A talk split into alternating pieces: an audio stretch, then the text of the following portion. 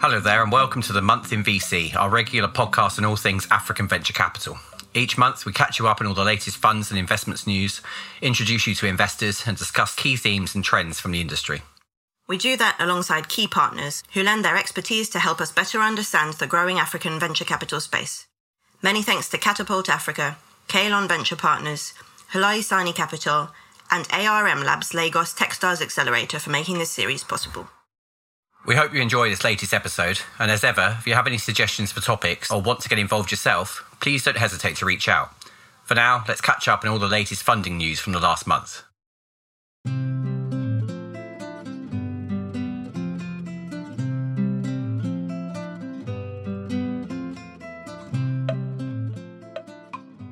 Q2, the same as Q1, represented a drastic downturn in funding for African tech ventures compared to the same periods last year.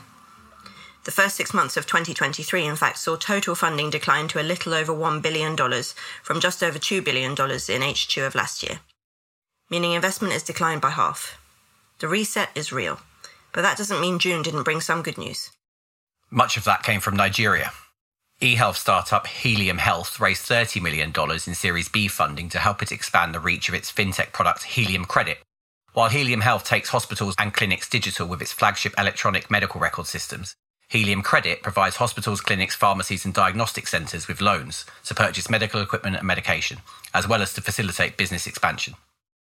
Over $3.5 million in loans have so far been disbursed to about 200 healthcare facilities through the service and it's now set for expansion after Helium Health banked $30 million in a Series B funding round led by AXA IM Alts, with participation from the likes of Capria Ventures, Angaza Capital, Flatworld Partners, Global Ventures, and Tencent. The round, which takes Helium Health's total investment to date to over $40 million following a $10 million Series A in 2020, will be utilised to launch Helium Credit in Kenya this year, as well as increase its lending portfolio to 1,000 healthcare facilities by 2024. Helium wasn't the only Nigerian tech company on the fundraising trail. Electronics marketplace Easy banked $3.7 million in seed funding to help its team, its tech, and to expand into new markets. While logistics startup Haul 247 raised a 3 million seed to grow its market share at home and expand across Africa. In South Africa, meanwhile, energy and fintech company Yellow raised a $14 million Series B, and e-health venture Zoe secured pre-seed investment. Kenya's Peach Cars, a car marketplace, raised $5 million in funding, while Nairobi based climate tech company Amini secured 2 million. Kenyan e commerce startup Tapi, meanwhile, was selected for SOSV's Orbit Startups program, banking $180,000. Staying in Kenya, the Baobab Network, a Nairobi based accelerator that invests in early stage tech companies across Africa, announced its latest cohort of five investees, each of which secured $50,000 in funding. Kenya's Afragility Togo's Easy Chain, Nigeria's ePoultry, Guinea's MuduPay, and Morocco's Collie.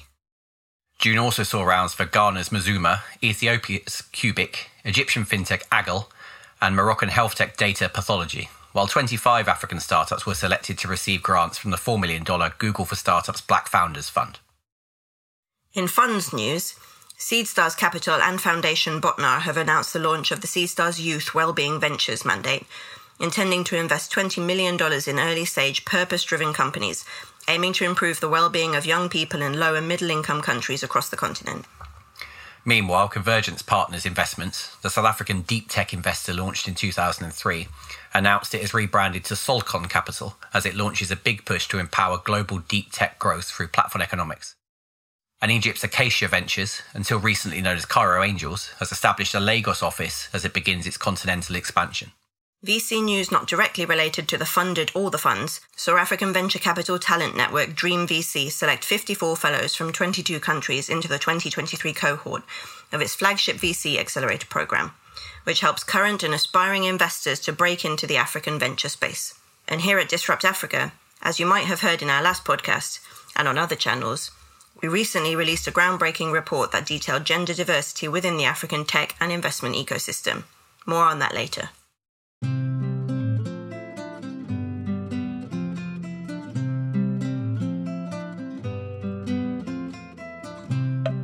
In each episode of the Month in VC, we focus on one individual Africa focused investor, learning about their background, their company, and their investment ethos. This month, we caught up with Basil Moftah, general partner at Nclude, a fintech fund based out of Egypt that supports early and growth stage entrepreneurs tackling issues around financial inclusion. That's what he does now, but in fact, he was right there at the beginning of Internet 1.0.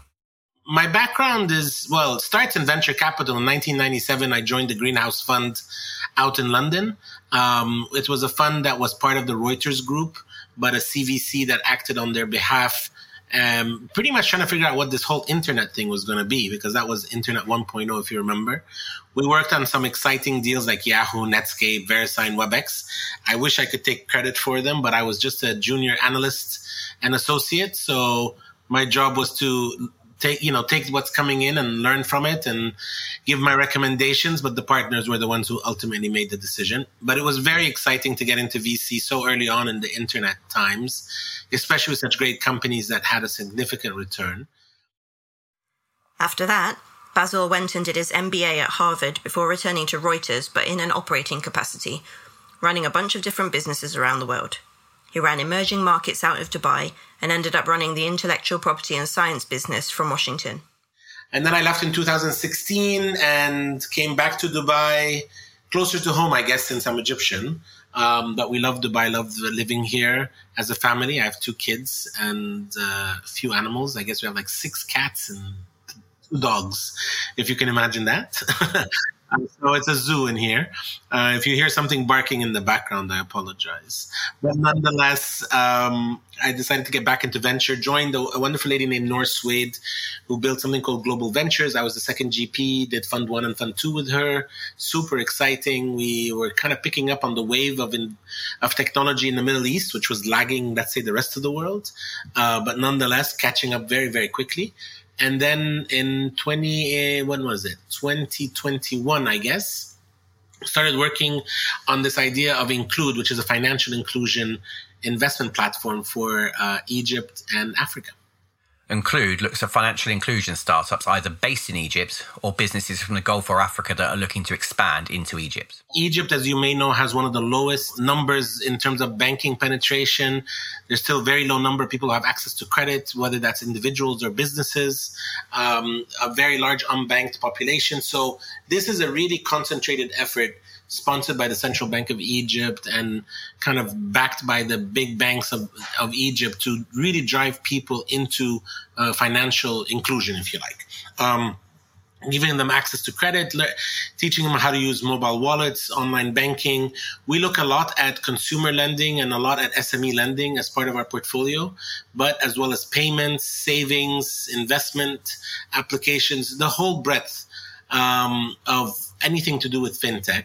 One of the interesting ways, though, that we've discovered that fintech really gets into the system is through supply chain financing. So we look at a lot of businesses, SMEs, who don't have access to credit from banks, but they can get access through using online tools to make orders and eventually build up a profile with those companies, those marketplaces, where they can then borrow and, and, and finance their working capital. We find that very interesting as well. Nclude has six LPs, but they're big ones and the fund's sweet spot is pre Series A and Series A. So this is uh, about a hundred million dollar fund. It's got the Bank of Misr, National Bank of Egypt, Banque du Caire. These are the three state-owned banks. We also have from Egypt eFinance and EBC, and then we have Mastercard Global out of New York also uh, in this fund. So those are, are the are the six LPs making up the 105 billion of committed capital thus far. We invest tickets anywhere between 500k and up to 5 million initial tickets. We can then obviously do more in follow-ons uh, with a maximum of like 15 million or 15% of the fund in any one company. Um, so we're looking at anything from seed to series b frankly. Um, i would say the sweet spot you know remains pre-series a and series a predominantly given where the market is at. And what has it done investment wise so far? And are there any standouts well, the fund is a year old. We've made eight investments thus far, so we've kept a pretty good pace. We've invested in, you know, Paymob, Muzera, Lucky, Khazna, uh, Grinta, One Order, uh, FlapKap, and Partment. So that's the portfolio. Um, it's such a wide variety that it's hard to say which one's a standout. I think Paymob is always a favorite for me because I've been investing in this company through my previous funds, Global Ventures, and then with Nclude. So I've I've known them for a very long time. They're now expanding across the region, so into Saudi Arabia, Pakistan, UAE, Oman. Lots of great announcements lately, licenses acquired, partnerships, new deals. So they're really on a on a fast track. I also like Khazna a lot. I think it's a superb management team that is really um, building one, you know, a formidable platform in consumer finance, and Lucky, uh, which is more of a buy now, pay later, uh, but also coming in with you know discounts and cashback opportunities for consumers via their merchants. Those three, Basil says, really stand out on the fintech side but he also mentions One Order, a supply chain financing solution for hotels and restaurants. They supply them with, you know, raw materials like food and, and meat and chicken and all of that stuff. But the, the really interesting part is as we collect the data, we can then provide this SME lending, right? Providing them credit and credit facilities. And they've been doing exceptionally well. They've grown really, really, really fast in their first year of operation. All great companies by the sounds of it and growing fast. But how is Nclude advising its portfolio companies to best cope with the global reset and the likely shortage of VC funding going forward? Yeah, they're smart guys on their own. So I would say as investors, we've definitely been vocal about that, but but I but all of the entrepreneurs across this portfolio are many of them are second time entrepreneurs endeavor entrepreneurs so they have really good access and networks and they got the they got the memo really early on. So you know cash preservation is definitely a priority. Smartly though right? It's about you know really trimming fat, making sure you're a lean company, uh, investing only in the things that really have a good return on investment uh, and so on. But we're not looking to stop these companies from growing. Most of them are doing triple digit growth over 100%, you know, per annum. Um, and that's worth investing in. So it's just about being smart and making sure that when they come to raise again, they are in a very strong position vis a vis their competitors and being able to you know beat the market if that's the right expression in terms of making investors want them uh, since they're standout investments. So that's what we're discussing. So far i would say the majority if not all of them have figured out different plans. A lot of it's about regional expansion, so being in multiple countries. Some of them are looking at M&A with weaker players, just kind of folding them in that allow them to geographically or product expand faster. So we see a lot of opportunity, but the key is in this great correction or whatever we're in, um, to make sure that you are the standout investment in your region. And, and I think we have a great portfolio. Aside from advising on the future path to growth, Nclude is a very active VC though the level of activity does depend on the company in question and its role in the investment. I think more importantly is to really understand the mindset of the entrepreneur and to partner with them. Um, we're I think Nclude is blessed to have some very good entrepreneurs. And, and I don't say that lightly. This is my fifth fund in my career. So I've met a lot of entrepreneurs and I, and, and I guess I'm biased to, to the last batch here that I know I've gotten to know and worked with, but they are they're smart folks who just need the, the support and the guidance and the introductions that they don't necessarily have all the time to make on their own. The Nclude Fund is worth $100 million, and so far it has only invested a quarter of it. But Basil says it is taking a bit of a breather in the current macroeconomic climate. So this year has been a lot about supporting our current portfolio, doing follow-on and bridge investments where necessary, investing in regional growth and market expansion, as I mentioned earlier.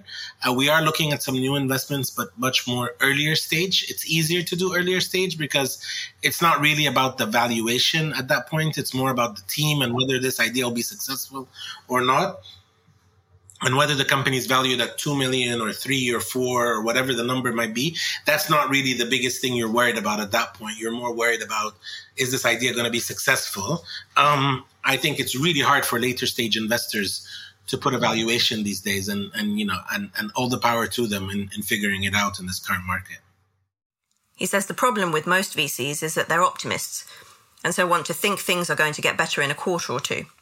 The experience tells me from you know the time of the dot com crash back in 2000 2001 or whether the 2008 2009 crisis banking crisis or global banking crisis I should say these recovery cycles are usually longer than one than one thinks and this one has been particularly challenging and, and has and still has ongoing challenges like in global inflation.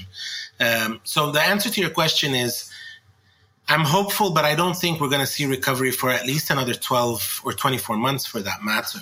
Um, there will be some green shoots like AI and then the craze that happened about AI, somewhat shocking, frankly, to see how fast um, those valuations of those companies have gone. But I don't think we should be um, thinking of that as recovery rather than you know people being opportunistic in around new technologies that may have matured, if you like, or may have come into fruition. Another year, then, says Basil, and he believes that is the right mindset to have. Earlier, then everyone is happy, but if we want to manage and invest in companies successfully, then we need to think along these lines. The correction, nonetheless, is generally healthy, like pruning a tree, if we want to use one of the many available metaphors.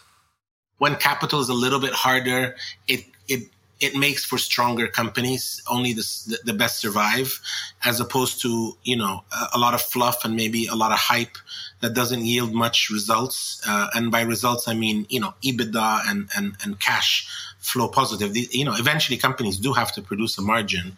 Even the biggest and the greatest have have had to do, have had to do that. There remain in the technology scene three broader opportunities, however.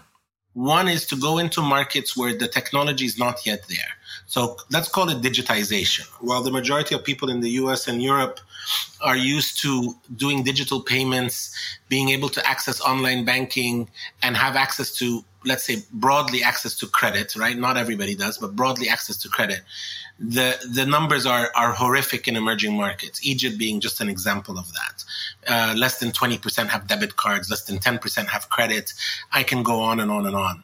So those opportunities, I call them simply catch up opportunities, right? Where in emerging markets, what we're trying to do is bring the technology to the consumers who haven't had a chance to access that yet. And I think that's a good opportunity. It's it's a low hanging opportunity, will create great returns, and is somewhat predictable. It depends on execution. The second type of opportunities are financially driven ones, where bigger players are looking at consolidating, rolling up assets across countries, M&A opportunities to be short. I have a feeling over the next period we're going to see a lot of private equity, um, you know, slash strategic acquisitions happening all across the board. And already, if you follow the news, you'll see all sorts of, of, of news about you know M and A is happening. I think that will just keep accelerating. Surely that creates money if because otherwise they wouldn't or creates value, I should say, for shareholders. Otherwise, that wouldn't have been happening or shouldn't be happening. Um, but I think that's your second bucket. The third opportunity, Basil says, is new technologies like AI, VR, and whatever's next. New fads will emerge, and the right buyers will be able to capture value if they know what they're doing. The world of tech has definitely gone beyond the hype cycle now. This is now a mature industry where everybody in every boardroom talk about it. And either you sit in, in one of these three buckets, bringing existing technologies to new markets like emerging markets, um, rolling up technologies or third, going after uh, you know the latest and greatest AI or whatever uh, the fad might be at that point. Those are your three opportunities at this point.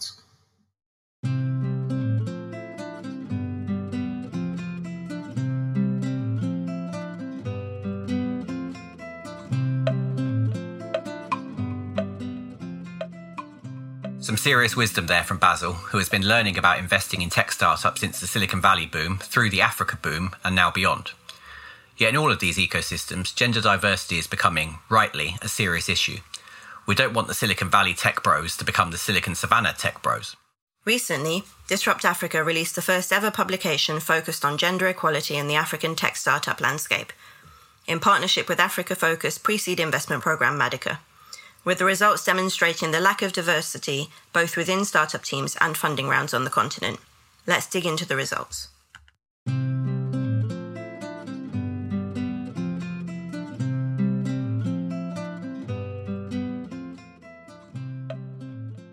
Some of the figures were quite staggering, but in some ways unsurprising. Of the almost 2,500 African tech startups studied for the purpose of the report, only 14.6% had a female co founder and just 9.6% were led by a female CEO. The report also includes survey data where female founders have spoken directly about their experiences within the ecosystem, as well as personalised case studies. From a funding perspective, The report analysed 711 African tech startups that secured funding in 2022 and so far in 2023. Of those, just 21% had at least one female co founder, while only 11.7% had a female CEO. Of the just over $4 billion raised by ventures in the period in question, only 9.1% went to companies co founded by a woman, and just 2.9% went to startups with a female CEO or equivalent. Here's Brett Commaille from Hlayisani Capital on what he sees as a pipeline problem in African tech. It's definitely our experience that there are fewer female tech entrepreneurs than uh, than male ones. We can only speak for our sector, but women are certainly underrepresented. You know, the, the senior teams of companies we see are more balanced. So, you know, it's usually the, the founders um, and sort of CEOs are very often male. And uh, within the team, you'll then see uh, a slightly more balanced leadership, um, but you know, still the, the majority uh, male in, in what we've encountered. I think when you look at the rest of Africa, um, the studies show that there are many uh, female entrepreneurs running small businesses, um, and, you know, focused on earning a livelihood. Um, and in fact, the majority are female. But the moment that you move this across into the kind of tech sector and in the high growth uh, tech space, um, that number changes dramatically. So, why, in general, are there not more women in tech? This is Oyin Solebo from Techstars. I think the first thing is really around STEM training for girls. I think when you look at the number of or the percentage of uh, women that go into STEM training and sciences, etc., versus men, it is still considerably lower. So in sub-Saharan Africa, something like 18 to 30% of science researchers are women compared to almost 50% in Southeast Europe and, and, even the Caribbean. So there's just a real shortage of women going into tech. And obviously, it makes sense that um, you have technical co founders when you're running a tech business. I also speak to a number of VCs, and they're quite honest in saying that they have a preference for co founding teams where there is, um, where they are technical because they believe that that is a an indicator that they're more likely to succeed. So I think I think STEM education is part of it. Obviously, perceived or real roles in the home also play a role, she says. I think a second area is just around social pressure and the expectations of women. I think women all across the world, but in particular in Africa, have a disproportionate role in the home. We continue to be the primary caregiver, um, but we also continue. Um, um, continue to have more pressure in terms of the responsibilities at home. And that doesn't really bode well for being an entrepreneur. An entrepreneur is really tough. It's really rigorous. It's a 24 7 type of job. Weekends don't matter. Um, so when you have that kind of environment for females, it's very difficult to make the decision to become an entrepreneur. I think as an entrepreneur, if you have a life outside of work, you also really need the support of those around you. Male participation is also needed in work life, not just family life. I think for female CEOs and female leaders to succeed, the men that work for them need to be really strong advocates for them. And again, this is something that I witnessed at uh, during our last program. We had six female CEOs, um, and w- one of the things that most impressed me was how much of an advocate their male CTOs or COOs were for them, how willing they were, and how um, how how how much effort they took to really push their female CEOs forward, to make sure they took up space, to make sure that they took up um, took up positions where perhaps they may have been expected to because they were the male counterparts. Um, and I think that level of support and that level of advocacy can really contribute towards bringing more women in tech. Yet the reasons why women get less funding may be different to why there are fewer female entrepreneurs, Oyin says. I think when it comes to why we don't get more funding, there's perhaps um, I put it maybe into two buckets. I think there's maybe a bucket of perhaps us trying less to get funding, and before anyone shoots me, I'm going to explain what I mean. Um, and also the the aspect of when we do try, we're more likely to not succeed. So in that first bucket of the question of are we trying as much, um, I say this because if I, for example, if I go into my LinkedIn today and I look at the last 10 people that have requested to connect with me, I guarantee you nine of them will be men. Um, I think that for women because of all of the social pressures that I have explained, um, pressures of the home, knowing that we're probably more likely more likely to not get the funding that we ask for.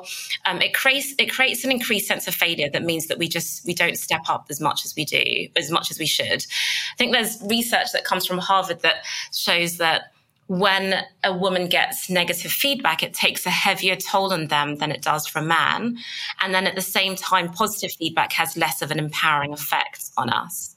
And I think that popular media in the world is littered with men who fail upwards consistently.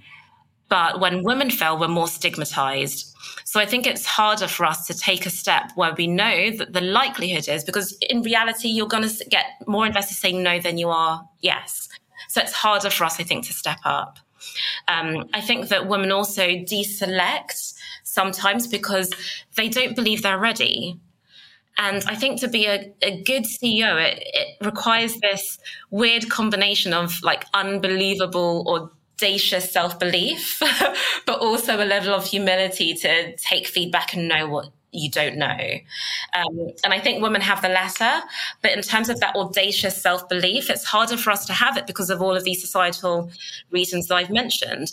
So I meet women all the time, entrepreneurs, CEOs, who will say, Hi, my name is X, Y, and Z. I'm the founder of X, Y, and Z.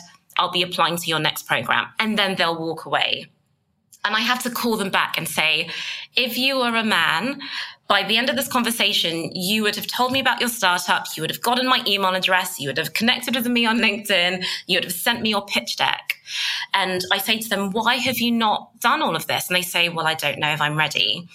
And what I find is that the women CEOs have been working, generally working on their businesses for longer than the average man, but they still don't think they're ready. So I think, again, it's about us perhaps trying less because society tells us that we're more likely to fail.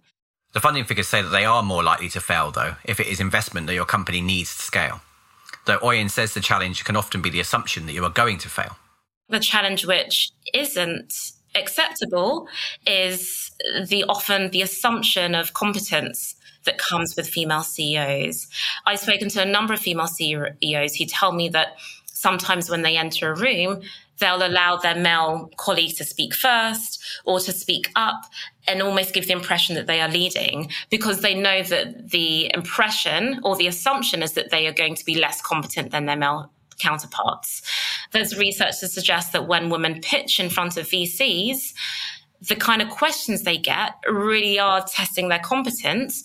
Whereas when a man comes into the room, he's more likely to be given like the grace to assume that okay, he's he's got something to say. So the types of questions that we get from VCs when we are trying to get funding are different to the conversations that or the questions that a man gets.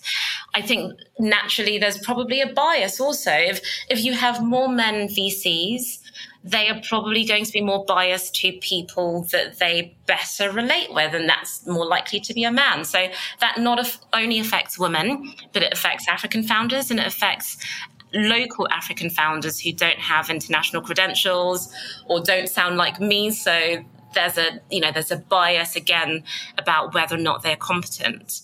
So how do we change the narrative? Here's Brett.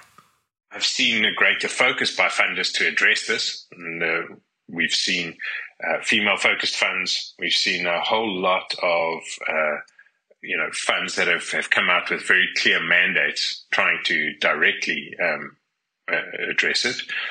But you know, the one thing that we do know is that uh, a better representation of women in a in a business makes for a better business, makes for more resilient decisions, makes for better quality decisions, um, and that goes very much in in all aspects, both from a you know an age perspective, a race, a um, a cultural perspective. You need a variety within your management team. Basil agrees having a woman managing the VC fund certainly helps. In the previous portfolios we constructed at Global Ventures, we had about 25% of our founders female. Um, and I, and, and I, I say that as a sense of, it wasn't done intentionally, but it was the outcome of being very, uh, very open minded in our in our in our research about investments to look at all sorts of types of companies and not necessarily uh, go one way or the other. But I can't help but think that when you have a, a, a female uh, managing partner of the firm, it also helps um, you know, and, and, and, and I wonder whether the challenge is on the supply of female founders, i.e., are there enough in the system? Um, or is it about the demand, meaning having the open mindedness at the VC side to understand how to invest in female led businesses? And I guess the answer, as we all know, is a little bit of both. Um, and the answer comes in, in, in different at different stages at different levels. I've seen and I've attended a lot of accelerator programs lately where there are a good cohort of female founders who are trying to incubate their businesses. But there's definitely challenges that they face to get their first set of round of funding and to be supported. Um, and so it does lead some questions around the VC side. Are we are we open minded enough? Are we are we doing our effort to to think about investing in, in female-led uh, businesses, if for nothing else, that they will capture different segments and different parts of the market through their, you know, their own knowledge and, and, and expertise.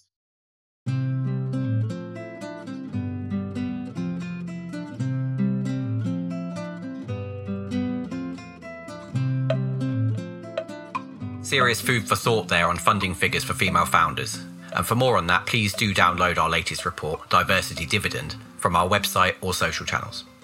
Otherwise, we hope you enjoyed this episode of The Month in VC, brought to you by Disrupt Africa in partnership with Katapult Africa, Kalon Venture Partners, Hlayisani Capital, and ARM Labs Lagos Techstars Accelerator. See you next time. Bye. Bye.